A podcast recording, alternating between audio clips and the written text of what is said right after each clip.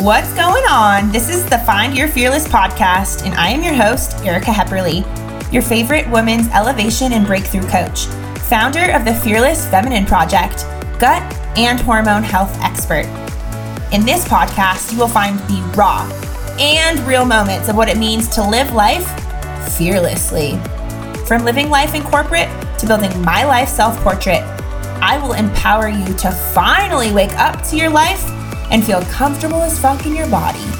I will ignite your confident superpower so you finally get the hell out of your own way and see the magic in your life unfold. Because when you live your life fearlessly, hmm, that's when alchemy starts to happen.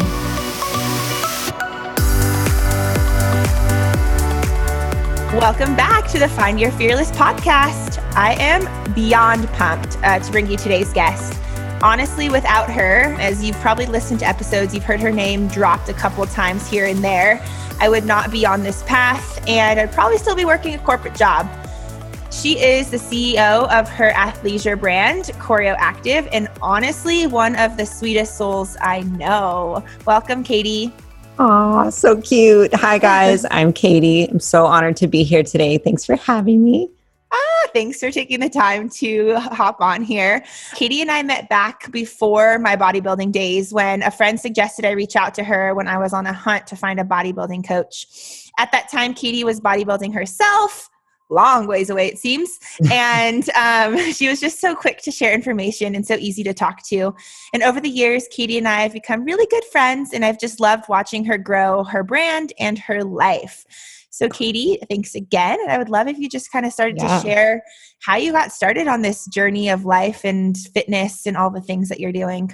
I feel like we're dinosaurs now. Like that was so long ago. so long ago. Exactly. Like, we met before even I really started to get, well, I was into it, but just barely. How many years ago was that?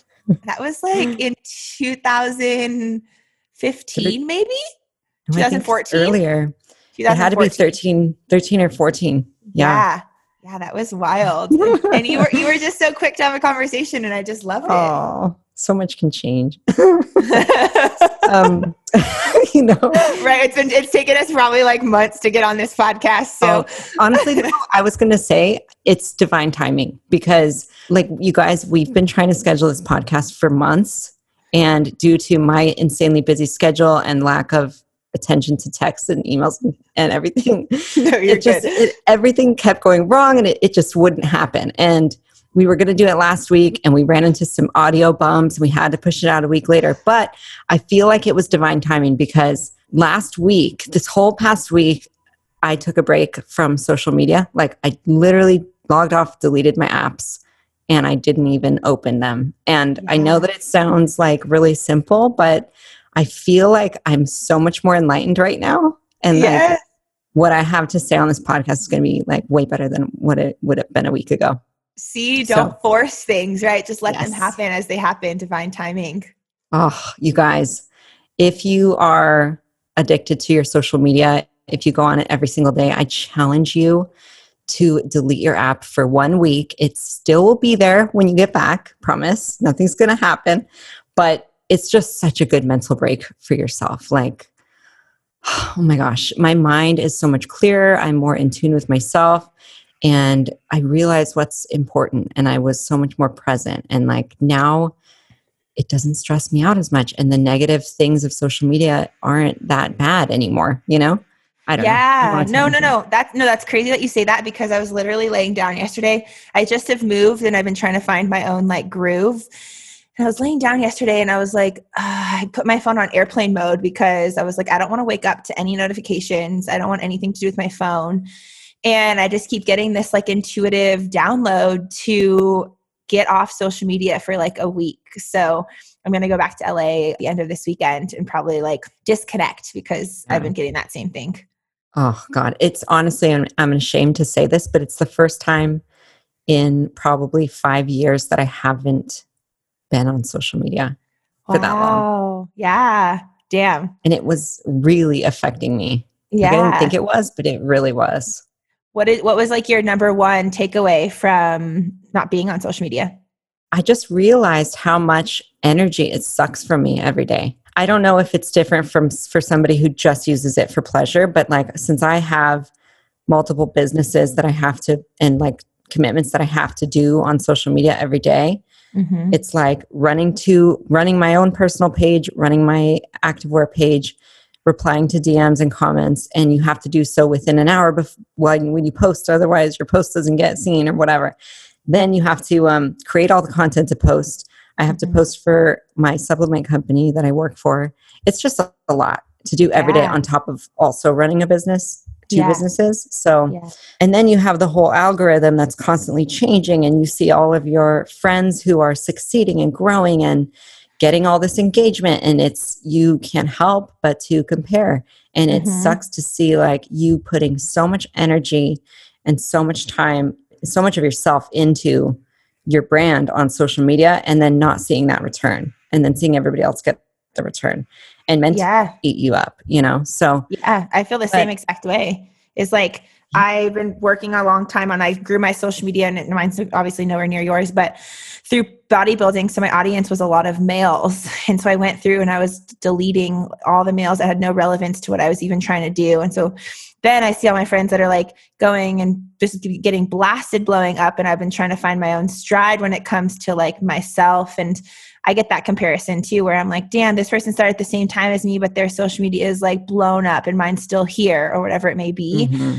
But it's like we're all on this like path, our own path, right? And it's like the comparison the mm-hmm. less we can we can put the less emphasis we can put on comparison kind of just stay in our own lane that's when like the stress gets taken away Totally. But it's so hard. You almost have to like not follow those people. And I'm starting to like I'll still follow them, but when I see their posts, I'll just hurry up and swipe away so I don't yeah. have to even look.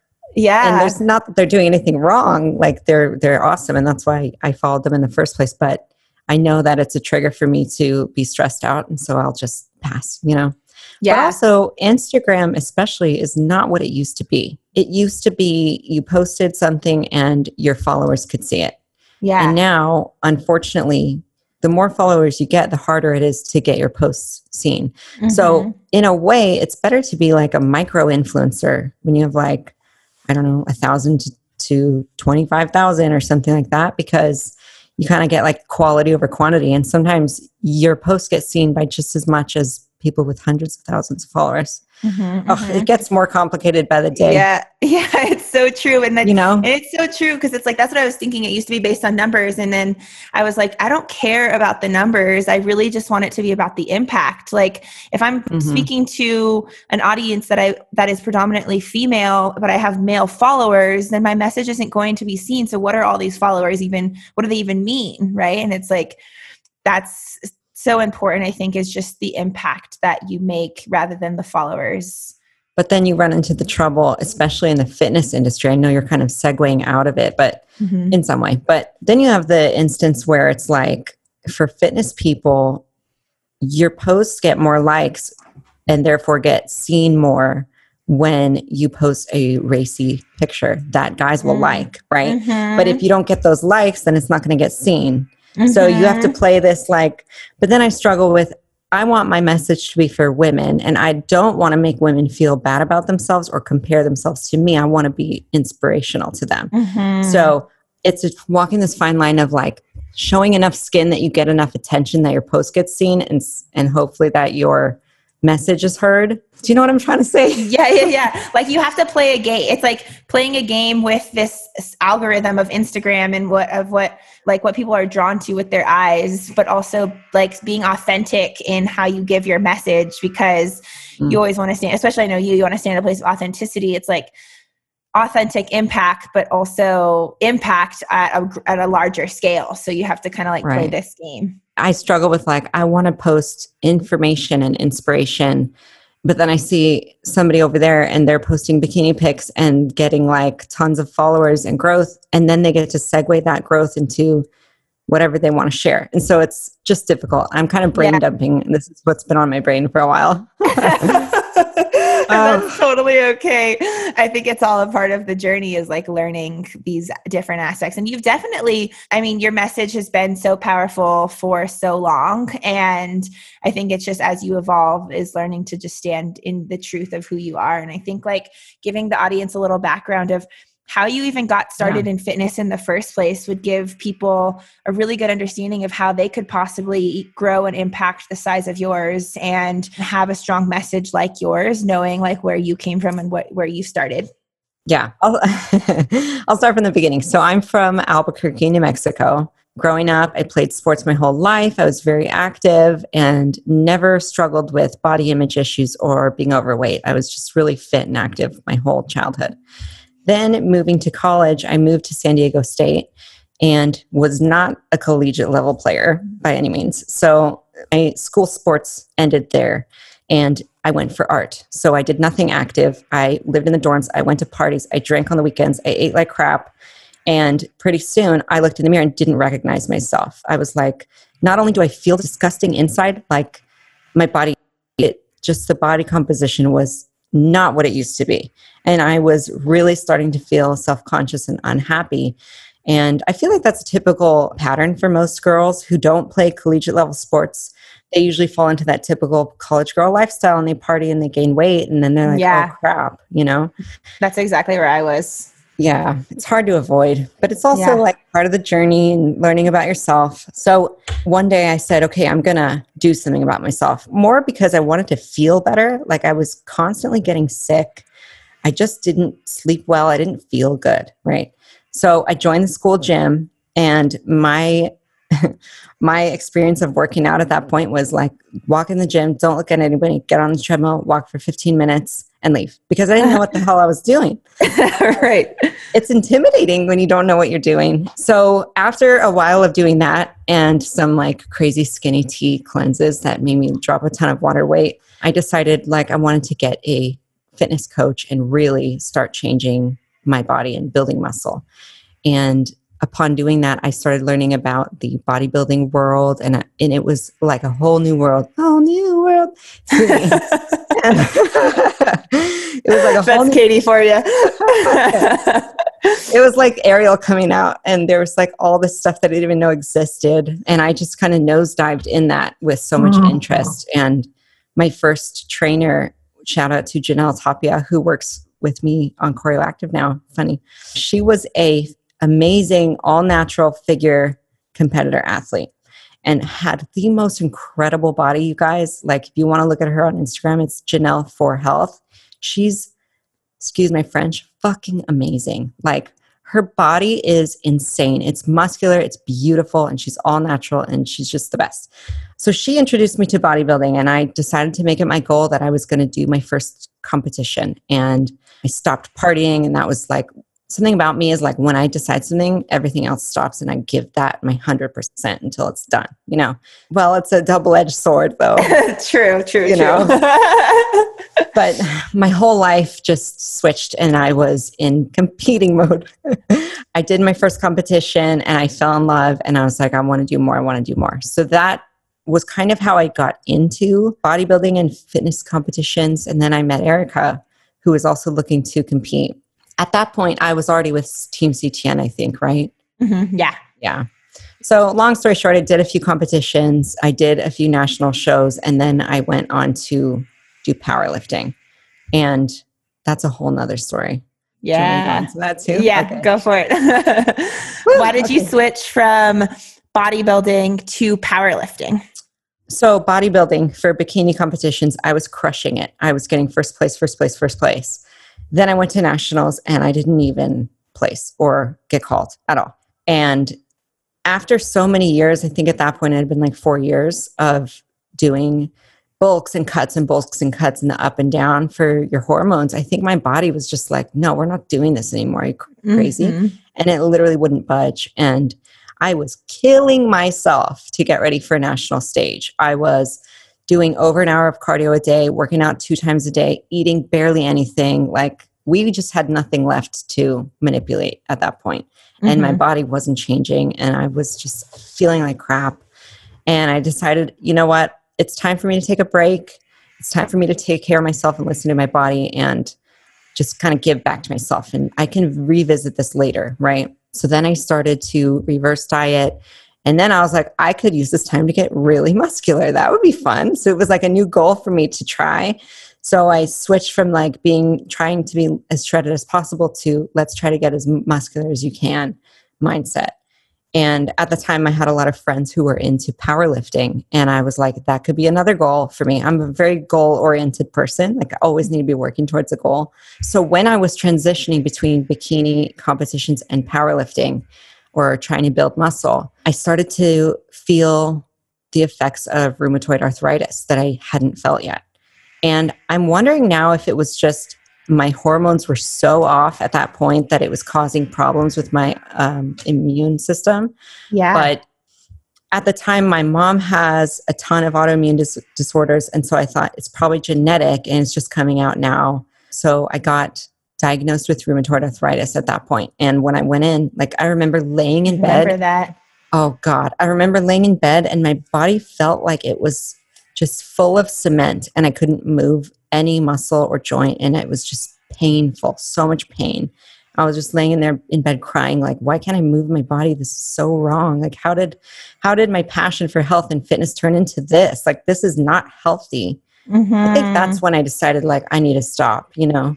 Yeah, so then I went to um the doctor and the doctor literally told me you can't work out anymore and you have to take this medication that they use for chemotherapy because it's an immune suppressant and you have to stop working out and you have to take this and here's an antidepressant to keep you sane through it all. And i was like that's the little package that they gave me for my answer. Oh my gosh, this is And- why the Western medication system really drives me up the wall. oh my gosh. And my blood test for rheumatoid arthritis came back negative and they still did that. They were like oh well it could come back negative and you could still have it. You don't need the blood marker for it. So we're going to assume that you have it since your mom does and here's your answer and that's what they gave me and the um, medication for the chemotherapy that they prescribe for ra will make you get sick because it makes your immune system weak Mhm, basically mhm. He's like, you might get sick, you can't work out. And that was like a death sentence to me at the time because fitness was my life. I had changed my major to kinesiology from art history. I was competing. I had started my online coaching business. Like it was everything to me and it was my Mhm. happiness. And for you to tell me, like, I can't work out anymore, like, that's not the answer, you know? Yeah. So I went to Google and I was like looking for answers, homeopathic. And um, I started to do the anti inflammatory diet. Mhm. And within months, my body was completely different. So, I mean, I cut out meat, gluten, dairy, sugar, alcohol. And that's because a lot of, you know, just being in the gut health and hormone health world is a lot of inflammation that comes from the imbalance of the microbiome in the gut can cause symptoms of rheumatoid arthritis. And my Oh, dad really? also, yeah, my dad also um, struggled with that. And we worked a lot on his nutrition, and his rheumatoid arthritis markers were non existent when he went back. Wow. I didn't know that. hmm So a lot of power comes when it comes to nutrition and Mm. a lot of things that doctors tell you. I would always challenge, just to use this as a little teaching point for the audience, is like challenge the doctors and what medicine they think that you have to be on because they're ultimately that's one opinion from one point of view when there's so many other points of views that come to healing and come to the body. And nutrition is the, the first place to start, and it's actually the last place doctors ever even acknowledge when it comes to healing. Right. Yeah. I'm starting to think that I was misdiagnosed because right now I don't have any symptoms anymore. How long has it been since you've had symptoms? Hmm. So I was a vegetarian for over a year and I Yeah. did the anti inflammatory diet for that long. Then I met my boyfriend and we were on our second date and he's like, You should just try this thing. And I was like, Okay. And I ate it because I was like, hot guy giving me like whatever it was, it was meat or something. And and I tried it and I didn't get any reaction. Whereas before I would eat like a piece of chicken and my body would hurt immediately. Uh-huh. And I was like, huh, this is cool. Like, I should start testing. So, over time, I reintroduced things one by one and kind of tested the waters on what reacted my body. And I guess I haven't had symptoms for I've probably lived symptom free after that. Mm, It probably took like six months after doing that for a year for me not to have symptoms anymore. Wow. Wow. So yeah. yeah, and can you imagine if I had listened to them? I'm, I know my the whole trajectory of your life would be so different. hmm Kind of as like a big fu to the doctor. In my mind, I'm like, I'm going to train for powerlifting because that's you're telling me I can't work out. I'm going to do this. I'm going to go to the extreme. I'm going to do the extreme of what you don't want me to do. That's exactly what I did. And I started training really hard. And, and at the time, I was still doing the vegetarian diet and eating 4,000 calories a day of that in order to gain muscle and train for this thing. I was eating just whatever I could, like not paying attention to being healthy at all. Wait, I think I I, don't know. remember coming over to your house one time and you were like, I'm going to eat these. I think they're like bagel bites or pizza poppers or something that you would put into like the oven and you'd eat them. Yeah. yeah. I mean, when you're trying to build that type of muscle, you guys, not even kidding you, I was huge. Like I had a lot of muscle and it was awesome and it was really fun. But it was the hardest thing to maintain because my body's not really meant for that. And so I in order to keep all that muscle, I had to work. It was a full-time job. I had to eat 4,000 calories a day. I had to train 2 hours lifting heavy, heavy, heavy, heavy, heavy weights. It was like a lot of work. It was a lot of work to keep up. And then I got burnt out on that. So from bodybuilding to powerlifting, you decided, you know, your hormones were mm-hmm. kind of needing a break. So you started to increase your calories and reverse diet, right. brought you to the rheumatoid arthritis. And then that you started to heal through that and that brought you to powerlifting. Mhm. What within the powerlifting did you decide? Because obviously you're not doing that anymore. Did you decide what what made you decide to move out of that? Yeah. So going through the rheumatoid arthritis thing and realizing how much your food is medicine, that really made me appreciate nutrition so much more through that experience. I just wanted to throw that in there because it completely was my medicine. It changed my my life and my diagnosis. And Mhm. thank goodness I did that. You know, I tried that before taking harsh medications. Anyways, Yeah, I So- think that's a good point. Sorry, just a good point for you to speak to is a lot of women that listen are either ex-competitors or are, you know, or struggle with their relationship with food. So to switch that perspective when it comes from food to lose weight into a place of food for medicine, I think is a really good takeaway for a lot of women. food is medicine. It's important to know the difference between what is food and what is fun. Like Mhm. food has nutritional value. Fun, like you can eat a bagel, but that's not food. That's fun. Mhm. You know yeah, what I mean? I love that. Food versus fun. Food- yeah. What's food and what's fun? Just the same as like for fitness, like what's physical activity and what's physical exercise. Like Mhm. there's a difference between activity and exercise. You can walk around your neighborhood, but that's not really exercise, that's activity, you know? Mhm, mhm. So I found myself, by the way, I won my competition, my powerlifting meet. Just saying. put it Just in there saying. just to put it on top of the show the doctor what's up yes, I was like so determined. It was honestly way more fun than competing, by the way. Being that strong and feeling so good. You feel so good when you do it. Whereas Yeah. competing, like you feel like shit on stage. yeah yeah you do You're it's the worst. i always like kind of toyed with wanting to do powerlifting but it was so to it. fun. I mean, I might revisit it someday just for, you know, fun. But shits and gigs shits and gigs just to throw back.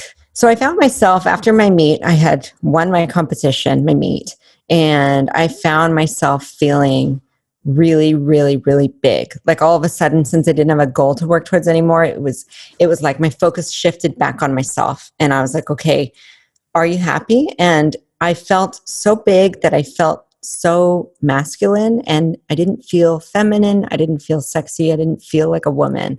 I felt Mhm. like this over masculinated what used to be a, a girl. You know what I mean? yeah yeah that's what i felt to say- Did you? Yeah. It's not to say that there's anything wrong with being masculine as a female because I loved it. On one hand, it was so empowering to be strong and to have that muscle tone and to just, you just feel really good and you do feel sexy. But I was at the point where I was like, this is too much. Like I've gone a Mhm. little overboard. I need a it starts to get to a place where you it's there's like, and I've spoken on episodes prior to this about the balance between the masculine and the feminine energies. And it starts to get to a place where you almost run or have fully neglected the feminine. So, yes, mm-hmm. it's okay to be masculine, but it's also just as beautiful to have a balance between both in terms of how you operate. And so, like, I know for bodybuilding for me, and then, like you said, for powerlifting for you, it was like almost as if we ran so far away from the feminine. Mm-hmm Absolutely. And, you know, I go to therapy all the time and yeah. I strongly recommend everybody does this. But through therapy in the recent months, like we've discovered that I've had this need to feel strong and to prove to others that I'm strong. And so we've really broken that down in therapy to what has happened in my childhood and mm-hmm. why do I have this need of being strong and showing people that I'm strong all the time. Mm-hmm. And it's interesting to, to take that perspective and step back and think like, yeah, like why did I want to do that so bad? It was because of this, you know? Mm-hmm going to say that's such a great topic to talk on is a lot of what I do with my clients too is going back into just understanding childhood trauma and trauma can be one, like big T trauma or little T trauma in terms of how it affects you and what type of experience it was but it, does play a huge role in the type of way we show up and what we like what our motives are as we mm-hmm. grow up into our adulthood. Yeah. So there's two sides of this coin. The first being when I was growing up in Albuquerque, it's not the safest place. I think it's like number 47 or 8 or something out of 50 of most dangerous places to grow up. Maybe I'm mm-hmm. exaggerating. Anyway, it's not safe. I don't know the exact number, but it's up there. And I've had so many close call encounters with either sexual predators or like rapists or mm-hmm. you know stuff like that. And mm-hmm. i'll go through a few examples. And i think this happening to me over and over and over. And by the way nothing ever actually happened. I was able to escape every single time. But the fact that it kept happening to me and i kept experiencing these really close call traumatic events mm-hmm. i think it made me have this need to be like really strong. Like you can't touch me you can't fuck with me. I'm gonna be stronger than you, and I can do it myself. Like I don't. Yeah, I, I, think your protection mechanism. Yeah. Hell yeah. Yeah, I think it was. I think it was like I need to show outwardly that I'm strong and you can't fuck with me. It started when I was in third grade, the first time that happened. We were at Target. It was me, my mom, and my older brother. And at the time I was in third grade, he was in fifth grade. Mm-hmm. My mom and my brother were in the little boy shoe aisle looking at shoes for him. I wandered two aisles over to look at the little girl like slippers, and this man comes into my aisle, and I I can remember it like a movie. I looked up at him. He was super tall. I was very small at the time, but he was really tall and really, really fat and old. And he had a fisherman's hat on with little like pins on the front. Mm-hmm. And he walked up to me, dropped his pants and his underwear. His oh ding dong was swinging in the wind right in my face. And he reached out to me with his hand and he he tried to like grab at me and he said come with me i have candy i have candy come with me it'll be fun like stuff like that and i was like whoa and whoa. i just like yeah i completely yeah. ran away from him ran to my mom and my brother mm-hmm. and i was so little i didn't really know what happened so i mm-hmm. was kind of giggling like oh i just saw that guy's like thing michael and yeah. i was telling my brother like giggling to him and he knew this was not okay so he told my mom Next thing you know, the cops come, they're interviewing me, they look at the videotape, they see the guy running out of the store on the CCTV camera. My mom bought me a Polly Pocket, and that was the end of the story for me until a few yes. years later when my mom had told me that the cops had called her like a few weeks after that and said they think they found the same guy and that he was being investigated for two kidnapping and rape cases. Wow. So that was like your first spout of having to make the decision to protect yourself. I think that's what sparked it. That yeah. Well, I think it was the recurring events because then mm-hmm. after that, oh gosh, there's so many. But um, I snuck out and I was at a party that I wasn't supposed to be at. I was in high mm-hmm. school. This is many many years later, and I was a sophomore and I was talking to this senior who was popular, and I thought that it was so cool that he's interested in me and didn't think about how dangerous it could be to go out to this party. Mm-hmm. So little teenage brain goes out and lies to her parents, goes to this party on the west side of town, which is away from where we lived. And I arrive at the party. He says, park around like a few blocks away so they don't know that we're having a party here. So I park my car, I walk to the party, and I go inside, and there's nobody there that I know. Nobody from my school. These are all, I went to a private Catholic school, so everybody Mm. was very, you know, they weren't hooligans. They were, Yeah. you know, they Yeah. were reserved and, and everybody had money. You know, it wasn't like the riffraff.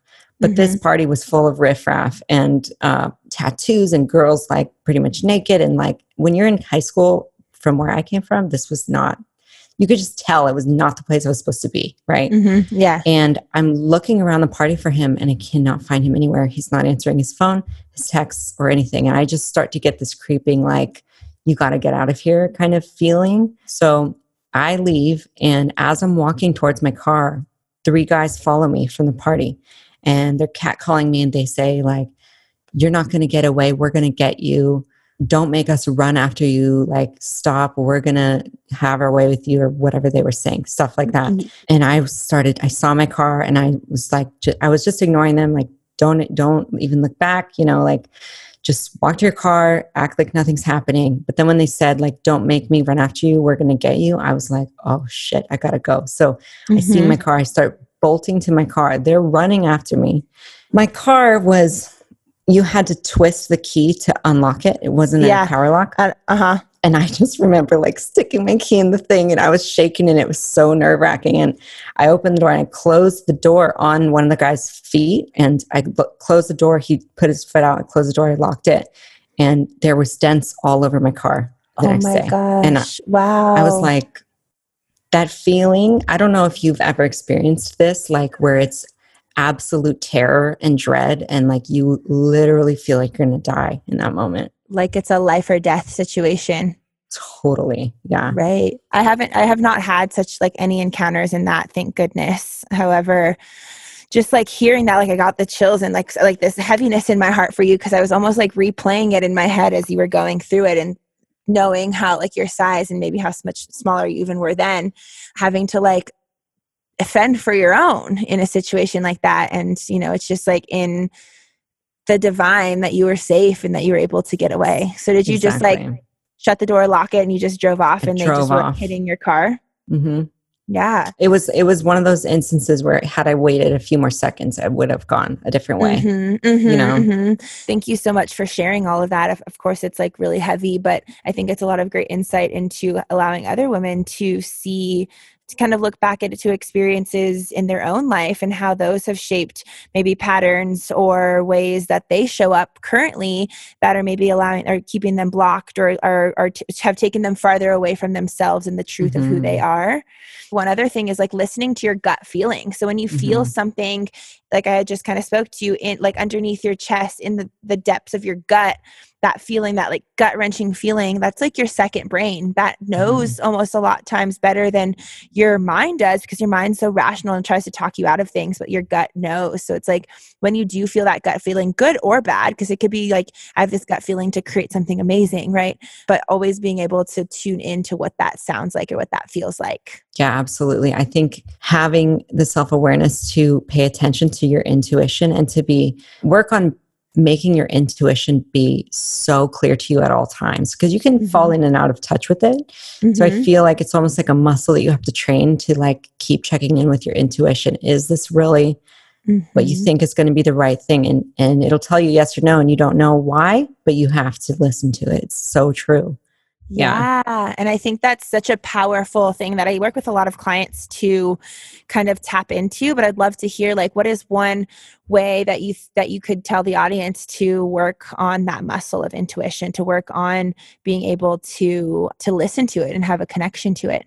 Yeah, well, I went through a phase where I really got into learning about mindfulness and mm-hmm. practicing mindfulness. And for those of you guys who don't know what that is, it's so simple. And it doesn't mean like, it doesn't mean like not thinking, or when you meditate, it doesn't mean like don't think. When you meditate or when you practice mindfulness, it means when you think a thought, instead of letting your emotions react to that thought and making that your reality, instead of going automatically to that because that's what our brain will automatically do. For a lame example, if you walk outside and it's freezing cold, your first thought is, oh my gosh, I'm really cold. And then your body is cold. But when you walk out into a cold area and you, you hear the thought and it says, it's really cold out here, you have to stop. This is mindfulness. Stop, recognize that that thought is your body feeling cold. And I know that it sounds maybe weird, but Mm-mm. recognizing the thought for what it is instead of immediately falling into that feeling. So, mm-hmm. if on the other hand, if your boyfriend says something that really makes you pissed and you immediately get upset and you react because you're fucking pissed that he said that, mm-hmm. it's like, okay, I'm feeling angry right now. And once you identify the feeling apart from yourself, it doesn't feel so personal to you anymore. Mm-hmm. So it's disengaging from your thought, your mind to your body. So it's like your mind is telling you you're angry. Okay, that's a feeling, that's an emotion that I'm feeling right now. That does not mean that I need to react and get upset. I can mm-hmm. think about why I'm angry, but I don't have to yell and react. Yeah, that's a great, great, great example and very broken down because uh, just going back to even just the understanding of your childhood stories is we often get angry because we are not aware of what it is triggering within us. So, something mm-hmm. that was said maybe from my boyfriend to me and your boyfriend to you, and it was the same exact verbiage and the same exact thing could affect us completely different because it's not the event or the experience that make us angry, it's the way we relate to those thoughts, events, yes. experiences. Yes.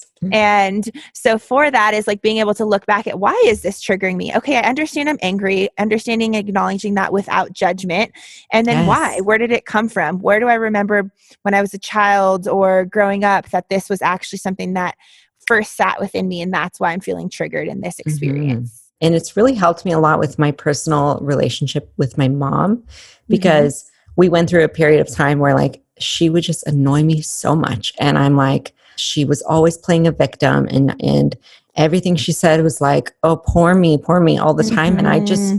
can't stand that and for a while we were not close because i was like i just can't have that energy by me i don't want it it's sucking me down and she's so annoying but mm-hmm. after a while i'm realizing when she says those things that she's saying that because of a little girl something that happened to her inside that's making her think that way and yes. in a way yeah, it makes me feel more sympathetic and open to her emotions instead of letting them get to me. Ah, I relate to this hardcore. Is like the more in in that place of understanding, the less people's responses make you feel a specific way because you have that empathy like you said and mm-hmm. you also have your triggers are less and less because you've been working in on your own journey and your own path so in terms of in that like how can how does that relate to all aspects of your life now like in terms of oh, mindfulness oh, it's every day it's every day every thought every mm-hmm. relationship mm-hmm. even mm-hmm. the ones with my dogs like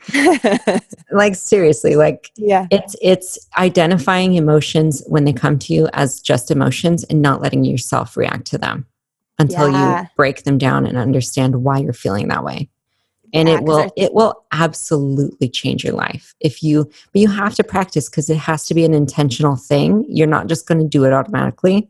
Like you have to wake up every day and say okay i'm going to be mindful about everything today.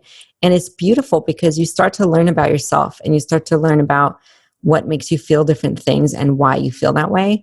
To me that's the key to your happiness is knowing yourself 100% and and understanding how you're wired Mm-hmm. Because once you understand that, you have the tools to change the direction of your life to whatever you want it to be, in my mm-hmm. opinion. Yeah, yeah, huge, huge. Also, a little nugget I wanted to throw back. I feel like a lot of times people, for example, like if you have an alcoholic parent, usually people will go one of two ways. If something happens to them, like say you have an alcoholic parent, parent you will either also fall into that path because that's what you know, or you will do everything in your power to be the opposite of that. So I feel like sometimes people, when a traumatic thing happens to them, in my therapy, we went we broke down every single event with these sexual predators or close call encounters. And she looked at me and she said, It's amazing because everything that's happened to you, you are primed to be in a relationship that's abusive or in a relationship that is bad for you. You're primed to be that way, but you've chosen to take this trauma and do the opposite. Or instead of allowing myself to be in that type of relationship, I was like, I'm going to prove to everybody that I'm strong and they can't fuck with me. So I'm going to do yeah. this instead. Even if like you're out there listening and you feel like you are following in the footsteps or you are a victim to your trauma, you can use this information as a tool to switch that. You're not mm. stuck in that path.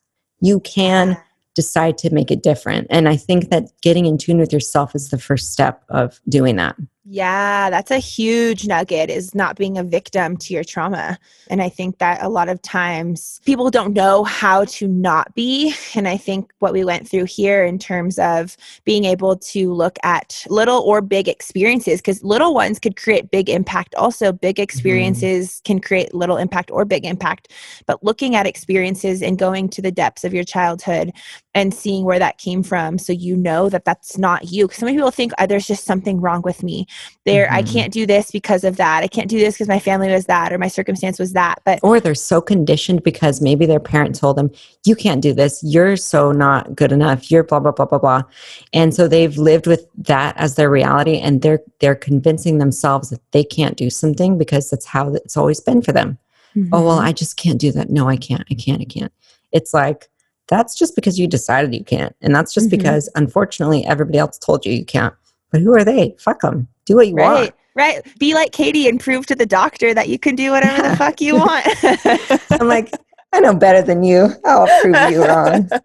but I think that's like huge is knowing that it's your own journey. And if someone outside of you is telling you you can't do something, whether you have the knowledge behind it or not, one, being able to connect to your gut and understand your intuition and what that's telling you.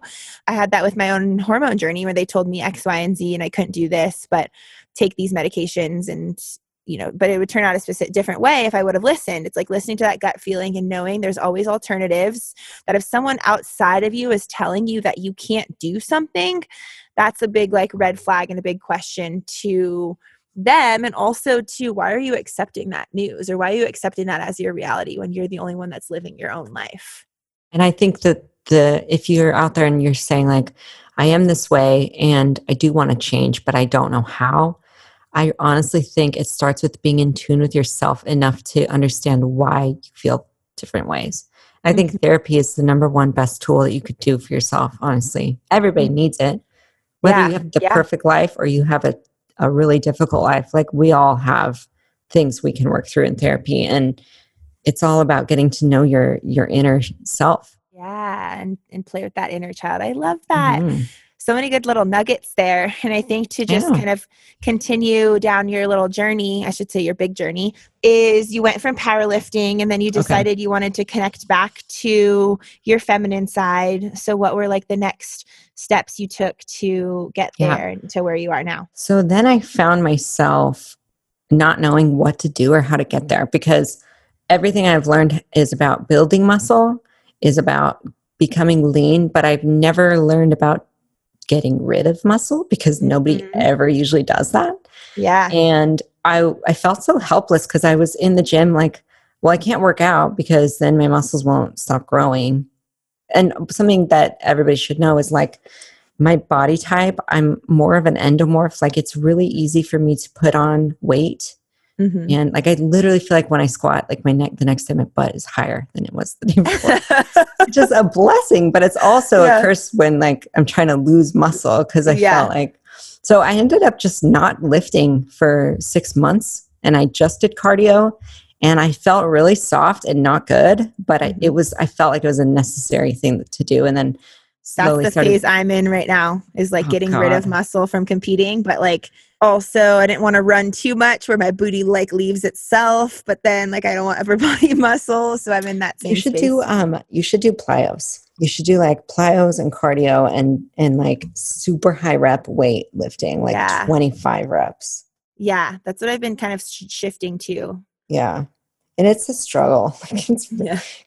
coming from somebody who loves lifting heavy so much like it was not fun for me yeah yeah so then you did that and then what led you to uh, wanting to like i guess be so, where you are now and and create choreoactive and yeah so through that whole journey i was starting my online coaching business and running that. And I kind of skipped this part, but when I was competing, I had the opportunity to work with Lou Ferrigno for a day, who is the original Hulk. He was um, Arnold Schwarzenegger is one of his biggest competitors during the bodybuilding days. If you don't know who that is, you're crazy. Go look him up. Um, anyway, I got the opportunity to meet him and work out with him for a day in Gold's Gym in Venice. And it was like recorded that. for, yeah, it was like yeah. recorded for a TV show. And the host of the TV show, it, the TV show is called Celebrity Sweat. His name is Eric the Trainer. And Eric the Trainer is like a super famous Hollywood trainer. And he trains all the famous celebrities for movies and whatever. And he is literally the nicest person I've ever met in my life. But that day that we met, we clicked and we were just totally vibing with each other and we were getting along really well and he was like you're awesome like you're crushing this you should go for like more tv spots and like you should try to do this and be in magazines and i'm like yes please sign me up like this is what i want to do so uh, we kind of stayed in, in touch since then but that small event of meeting him completely changed my career because all the major opportunities i've gotten since then was because of him so that's just it goes to mm-hmm. show you guys like you never know how much one person can change your life. Many years later, he got me every magazine opportunity that I was in. Like I was in Muscle and Fitness Men's and Muscle and Fitness Hers, and then I was on the cover of Oxygen magazine, and that was all due to Eric the trainer. I remember amazing. having to run over to the bookstore to like find Aww. your magazine just so I could buy it because I was like, my girl. I know. It was the best day of my life. It was, you know, we, we did the photo shoot for the cover on my 25th birthday, and it was the best birthday of my life. Oh my God. I love that. yeah. So, okay. Fast forward to the to the powerlifting. None of the magazine stuff happened until after the powerlifting, by the way. So I was trying to get rid of all my muscle and I was also in the honeymoon phase with my current boyfriend at that time. And just my life was different. I, I didn't have a fitness goal to, to work towards. I was more interested in investing in this amazing new relationship and growing my brand. And I needed to find out where my avenue was for fitness because I was no longer competing, no longer powerlifting. So, what was I doing, you know? And that's where it was pretty difficult for me because it was not a concrete goal to work towards. It was more mm-hmm. like you got to find what's sustainable for your day to day and what you can be happy with every day in your fitness. And I think that that's something probably all competitors who don't compete anymore struggle with because yeah. Once you have your body so lean and you look amazing, or even when you're really, really, really strong and then you lose that strength, it's hard. And it's hard to to figure out your identity when your identity used to be tied to those things mm-hmm. you know mm-hmm. your so, identity was tied to a, a goal an or a destination and your mm-hmm. physique so it was it was challenging to sort of figure that out but eventually i got in the better mental space of like i'm okay with my body not being shredded or super muscular like i need to be okay with just using fitness for health and maintaining a healthy look and that was my new goal Mm-hmm. And I mm-hmm. feel like something that I can speak on so much is that fitness will always ebb and flow. Like you're never going to be 100% progression all the time towards something. You're always, your life is going to change. You might get married, you might have kids, you might start a new job, you might do whatever. You might not be interested in fitness for a few months, and that's fine it's okay to take breaks and it's okay to not not have your fitness be your number one most important priority anymore i kind of shifted my priority into like my new relationship building my brand and finding out who i was who i was going to be identified as now mm-hmm. and that's mm-hmm. kind of what i'm still juggling i'm still juggling that yeah. Thank you for sharing all of that and everything through your journey because it just goes to show that one, where you start is not where you stay, right? You can always change the trajectory of your life no matter what. And the fact that life is a journey and being able to be okay in every aspect of life, whether you're building a brand, whether you're trying to find the truth of who you are and I think a lot of what emphasis goes on, especially in society, on fitness, and no one ever really tells us that it's okay to ebb and flow. No one tells us that mm-hmm. it's okay to take a step back and shift your focus into other aspects of your life. But I think that's what the beauty of life is: is learning to find yourself and the, and come back home to who you are no matter what your identity you're identifying with from your ego and mm-hmm. learning that you can truly like shift and pivot and turn and try new things and your identity is not stuck to one thing all the time because you decided to commit to that right and also your best self is not what you used to be or what you could be you know like mm-hmm. i used to mm-hmm. think like my best i was at my best when i was this lean or i was at my best when i was this strong or i was at my best when i was on the cover of oxygen mm-hmm. or i was at my best when i sold the most for choreoactive like it could be anything right mm-hmm. but that's not you at your best that's an accomplishment that you did but you at your best is somebody that's happy with where you are in the present moment that's you at your best and that's what's yeah. so difficult to achieve because we're always striving for what used to be or what could be, and we're never actually happy with what is. Mm-hmm. That's gold right there. Like, that's so gold because in society we're so destination focused or focused on like mm-hmm. our accomplishments like and it's very an egoic thing and i think when we can start to play with the ego because it's never going to dissipate all the way but like learn to play with it and know that the present moment is where all the magic happens that it's like if you're always constantly looking at the looking behind you or looking in front of you you're never constantly you're never currently living your life yeah. and you might miss out on cool opportunities that are being thrown your way so yeah i love all of that and I, am just like so grateful for every little nugget you shared here today. Yeah. And i always like to end the episode with asking what does it mean to live your life fearlessly? So i kind of already said what i was going to say but um, it's okay. so my biggest fear in my life is to not live up to my full potential.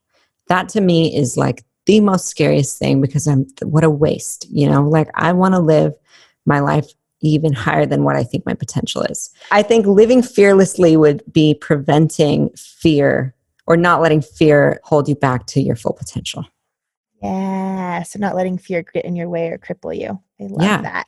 Yeah. Thank you. Thanks for sharing. So, so, little nuggets she dropped in there. If you like them, if you love them, follow Katie and where can they find you to connect with you?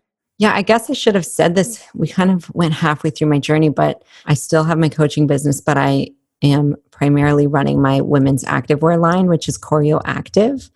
And so I'd love for everybody to check that out. We have amazing, cute outfits, and y'all don't even know what's coming. We've been working really hard on getting some really, really cool pieces. We're doing activewear and loungewear, and we are even going to do swimwear later on. But um, we should be launching new products every month starting next month. And I'd love for you to check it out. You can look at the Instagram page at Choreo Active. It's my last name and then active. Otherwise, you can connect with me on Instagram at cute Katie Bug. You can also find me on YouTube under Katie Choreo, and um, I'm sure Erica would love to link us up if you'd like to chat. So Thanks so yeah. much for listening, guys. Thank you. And I'll go ahead and put her handles um, in the show notes below. So check her out. Uh, screenshot and tag us both in this episode if you enjoyed it. Obviously, leave a review um, if you want to hear more. That's you want to hear more? we want to hear mo. That's how we thrive and strive here on this podcast. And a little nugget is I highly recommend supporting Choreo Active. I remember I was actually part of the very first fabric go around pickings when we were just first the idea was first started so it's very near and dear to me and katie is one of my most amazing friends so go support her. I have a few of the pieces and they're amazing quality and she's always putting her best effort in and always thinking for and on the forefront of uh, leisure wear so active leisure wear so yeah, thank you. Follow her. Check the show notes. I love you so much. Thank you Aww. for taking your time, and I'm sure I'm I know that my audience loves you. Oh, I love you too. Thanks so much for listening, guys. We appreciate it.